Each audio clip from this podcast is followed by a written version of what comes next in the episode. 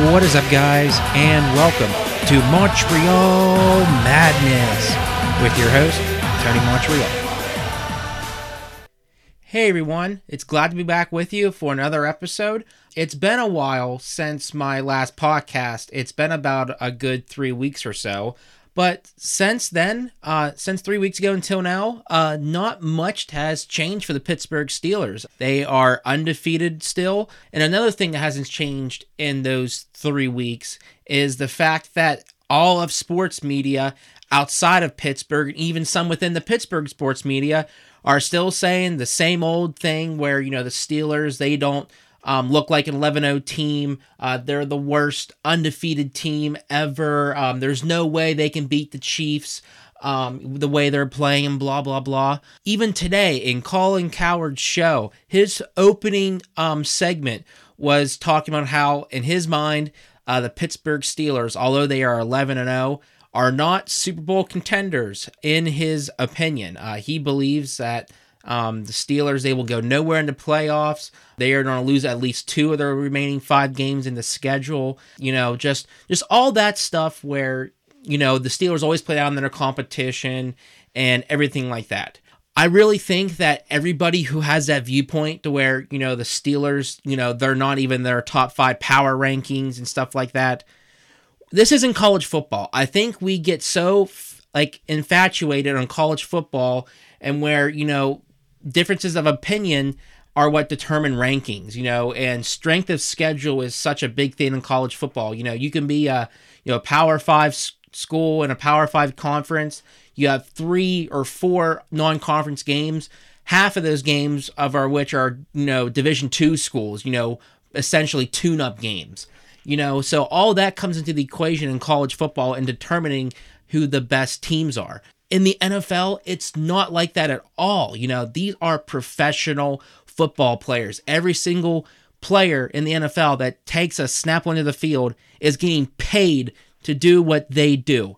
As for the Pittsburgh Steelers, you know, I will admit, I'll be the first one to admit, you know, they have not played the best, the best in the NFL. You know, that argument is undeniably true. Um, but the fact of the matter is, they are 11 and 0. They are perfect. You know, like Mike Tomlin said, they are not a perfect team, but their record is perfect. You know, the Steelers can only play the opponents that line up against them on any given game. You know, that is their sole focus. You know, they're not worried about, oh, the Chiefs' schedule was much harder and they look more dominant against lesser competition. That does not matter. All of those people saying about how, oh, if the Steelers play like that, they'll never beat the Chiefs that's all hypotheticals. You know, Mike Tomlin famously quotes, you know, I'm not in the business of hypotheticals. You know, exactly. You know, you can't dictate how your team is based upon a team that you will not play in the regular season and might. Uh, it's a big might. You might see them in the playoffs in the AFC Championship game. Outside of that, I don't really care um, how bad the Steelers are playing against the competition that they're facing. I don't I don't care about that. The fact of the matter is they are 11 and 0. Now, if you want to get into the technical details behind why they did not perform well against Bal- uh, against Baltimore, well, you know, take any team, you know, they're scheduled to play on a Sunday and have that game removed um, three different times.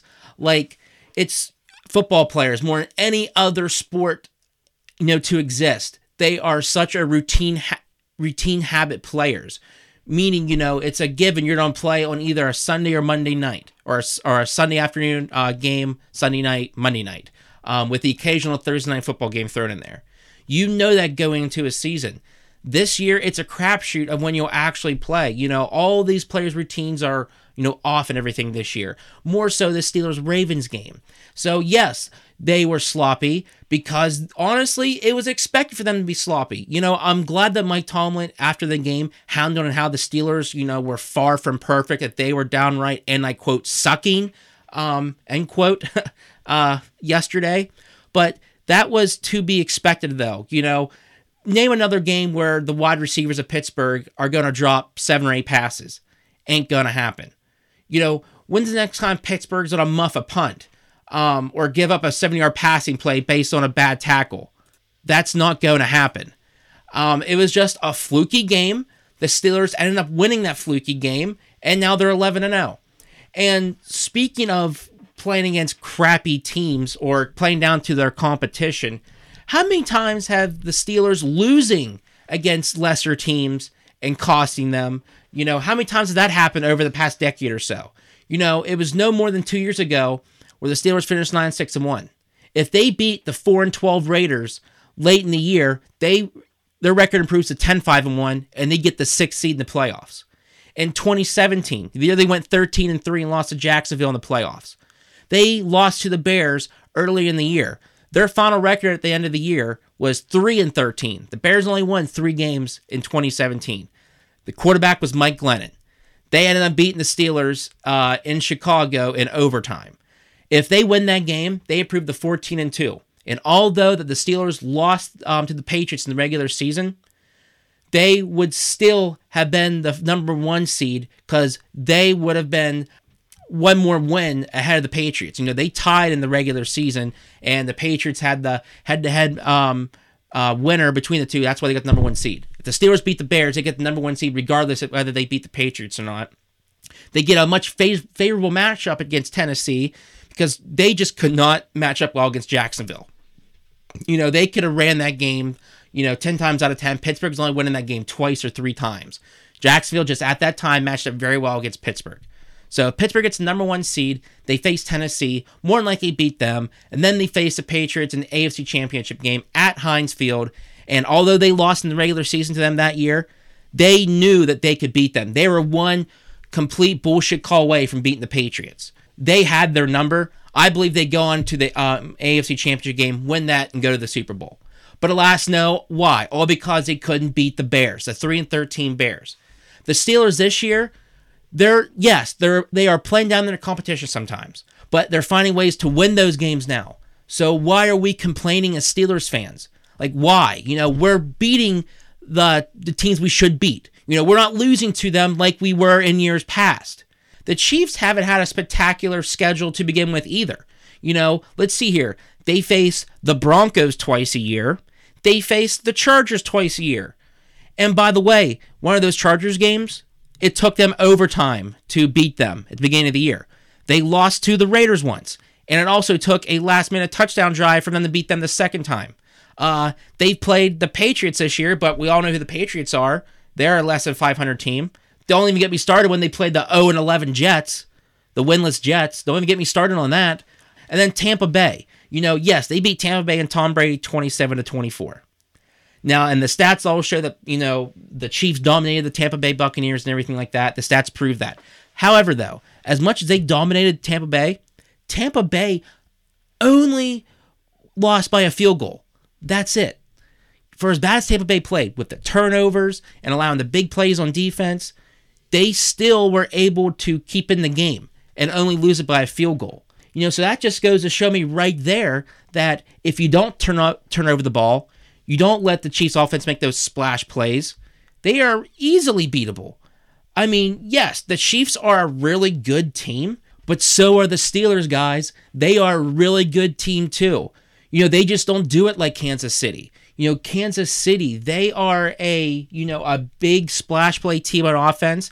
They can score at will. They can put a 75 yard drive in the end zone in, in less than two, three minutes. You know, the Steelers, they're they are a methodical offense. They are a team that likes to hold on to the ball. You know, that's them, you know. But the Steelers, they're still in the top five or six in points for. Um, you know, so the Steelers, they put up points just in a different way. And you know the defense, the Steelers' defense is what's going to win them big games, especially against Kansas City. You know, Kansas City, they have not played a defense like like Pittsburgh since the Patriots last year in the regular season when they only won 23 to 17. You know, they haven't faced a defense like that in over a year. So that's just another way that the Steelers are just as good, if not better, than Kansas City. All this stuff about you know, hypotheticals and everything, it's so redundant and pointless because it's not going to happen unless the Steelers and Chiefs face each other in the AFC Championship game. Unless that happens, all that stuff about oh I'm gonna have the, uh, the Steelers ranked fifth in my um, power rankings because you know I believe this team can beat this team and this team this team can beat that team. Well, unless it happens, I don't give a shit. You know that's all for ratings and hot takes and stuff. I'm not in the business of that. I tell it like it is, and how it is is that the Steelers are 11 and 0. They are undefeated. They are a game ahead of the Chiefs for the number one seed, and that is all that matters. Doesn't matter what they look like or how their performance is on the field. If they can just win and beat their opponents lined up across from them, I don't care. And you know, another thing about all this stuff about the Chiefs are, you know, the old Patriots of the day and everything. You know, for 20 years the Patriots was the standard. And everybody thought, you know, their way of winning um, was the way it should be and how you win Super Bowls. No, it's just one way to be good as a team. It's just one way to win a Super Bowl. You know, Kansas City, you know, everyone likes to think as Kansas City as the top dog in the NFL right now. And their way is splash plays on offense, moving the ball, marching it right up down the field, and complementary defense. You know, can your defense get turnovers and, you know, put Patrick Mahomes and that offense in short fields? You know, the Steelers, you know, they do it a different way. You know, just because Kansas City does it this way, you know, does not mean that's the blueprint for winning games and winning Super Bowls. No, that's just one way of doing it. You know, stop fixating yourselves on the old Patriots ways. Stop fixating on, uh, you know, the Kansas City and what they do as a team. You know, no, the Steelers are a really good team just in their own way. So, like I said, I know the Baltimore game was an ugly win. You know, you had receivers dropping balls left and right. But I mean, my God, the defense, you know, if not for a muff punt and a miss and a missed tackle, they shut the Baltimore's offense out. They don't even score a point. And, you know, when was the last time the Steelers, you know, had four trips inside the 10 yard line and only came away with one touchdown out of, out of four tries? There's no way in hell the Steelers are doing that again. Like, no, it was a fluke game because of some fluke scheduling shit that goes on. And, you know, that's that's the product you got in the field. You know, the Steelers, they will not play like that against Washington. Now, although Washington, yes, they are four and seven, but they are a way different team than what they were in the first five or six weeks of the season. Alex Smith is playing really good. He's not really turning the ball over. The running backs and wide receivers are making plays. They have a lot of playmakers on defense. They are just playing solid football. They're not doing anything flashy, but not, they're not doing anything stupid either. They're keeping the offense in games. So I honestly, I expect another closely contested game come Monday night against the Washington football team. You know, I don't see the Steelers, you know, blown this one out, but you know what? They have proven to me 11 times this year that no matter how well or how you know well not they're playing, they find a way to win games. Um, so although it's going to be a close game, at least a one possession game going in the fourth quarter, I believe. Um, the Steelers will find a way to win. They will improve to 12 and 0 and hopefully we'll get some help from Kansas City this week, but I doubt that happens, but we'll see. Um, but yeah, I have the Steelers winning this uh, 27 to 21. And then that sets up the big matchup um, with the Bills come Sunday night, almost a week and a half from now. And to me, if you're to play all these hypotheticals about, you know, um, you know, Steelers haven't beaten anybody good, you know, they're playing lesser teams, they're barely beating them, blah, blah, blah. If you want to throw any hypothetical out there, here it is. How the Steelers play against the Bills is how they would play against the Chiefs if they meet them in the playoffs. You know, Josh Allen resembles a lot like Patrick Mahomes. He's a gunslinger. He'll throw it 40, 45 times that game, almost a guarantee. Um, just the way the Bills run that offense is eerily similar to how Kansas City runs their offense. They, you know, they can be quick strike. They can uh, move the ball at will down the field at times. Um, so that's going to be a real testament to see how well they do against the Bills and how well they would hypothetically do against the Chiefs if they would play them. Um, so that's a really good matchup to look forward to if you're a Steelers fan. I actually want that matchup. You know, I'm not oblivious to the fact that the Steelers haven't played really a lot of quality quarterbacks this year outside of Deshaun Watson, Ryan Tannehill, and Lamar Jackson. And, you know, they beat all three of those guys. So I just, I really want to see this Bills Steelers uh, matchup to see how well the Steelers defense does against a really good, strong armed quarterback who can fit any ball into any place. And, you know, speaking of quarterbacks, before I end this show today, I just want to talk about Big Ben. You know, to me, if you ask me, he had his absolute best game of the year yesterday. You know, now I know what you're thinking. Like, what are you saying? He was 36 for 51. He only had 266 yards passing, one touchdown, one pick. Doesn't sound like a really good game. Not a bad game, but it wasn't a great game. But you got to understand is he almost every pass he made was right on the money. I mean, his timing with his receivers yesterday was so perfect. I mean, he was hitting guys in the hands and the hips, and even the face max at times. The Steelers receivers and tight ends, um, they couldn't just catch a ball. You know, if they catch at least half of those drops, they score two more touchdowns. You know, Diontae Johnson had a drop on a slant pattern. If he catches that, you know, he's in the end zone for a touchdown more than likely. Chase Claypool, he drops one in the end zone. He catches that, that's a definite touchdown. Um, so there, there's there's two plays right there to where you wouldn't be talking about this right now about the Steelers, you know, playing down their competition if those two guys just make two routine catches right there. You know, Big Ben and that last, you know, drive of the game, the third and six of James Washington. You know, I was listening to Stephen A. and Max Kellerman earlier on ESPN First Take. Um, they were saying about how Big Ben, you know, he should have been picked off there, should have been a pick six. That was a terrible throw. You know, at first, when you're watching the game, you know, when that play happened, it did look like it had a potential to be picked and it was a bad throw. But if you look at the uh, the back uh, camera angle where you can see the whole offensive line of Big Ben, you know, vertically up the field, he floats that ball right into James Washington where only he can catch that. I mean, it was right on the money, right between his hands where the chest is. I mean, he put that right there on a dime, floated in there. I mean, that was his best pass of the 2020 season, in my opinion. That you couldn't have thrown that any better. And like I said, Big Ben, I you know during his post game and even his press conference today, he was saying about how you know he sucked and you know he needs to get better. You know, I, I hope he's just saying that because he played his absolute best game yesterday. If not for those seven or eight, even nine drop balls, um, I don't know the exact number, but it was in between there. If not for that, the Steelers blow this team out. They blow Baltimore out. So, like I'm saying, Big Ben had his best game of the year. He's looking good. Um, the only real question mark that concerns me about the Steelers is is their offense in a little bit. You know, at the beginning of the season, the first six or seven weeks before they met Baltimore the first time, this offense was a methodical offense. They were a short passing offense, and they were moving the ball really effectively. You know, they were getting good gains on first and second down, making it third and manageable, and converting those third downs.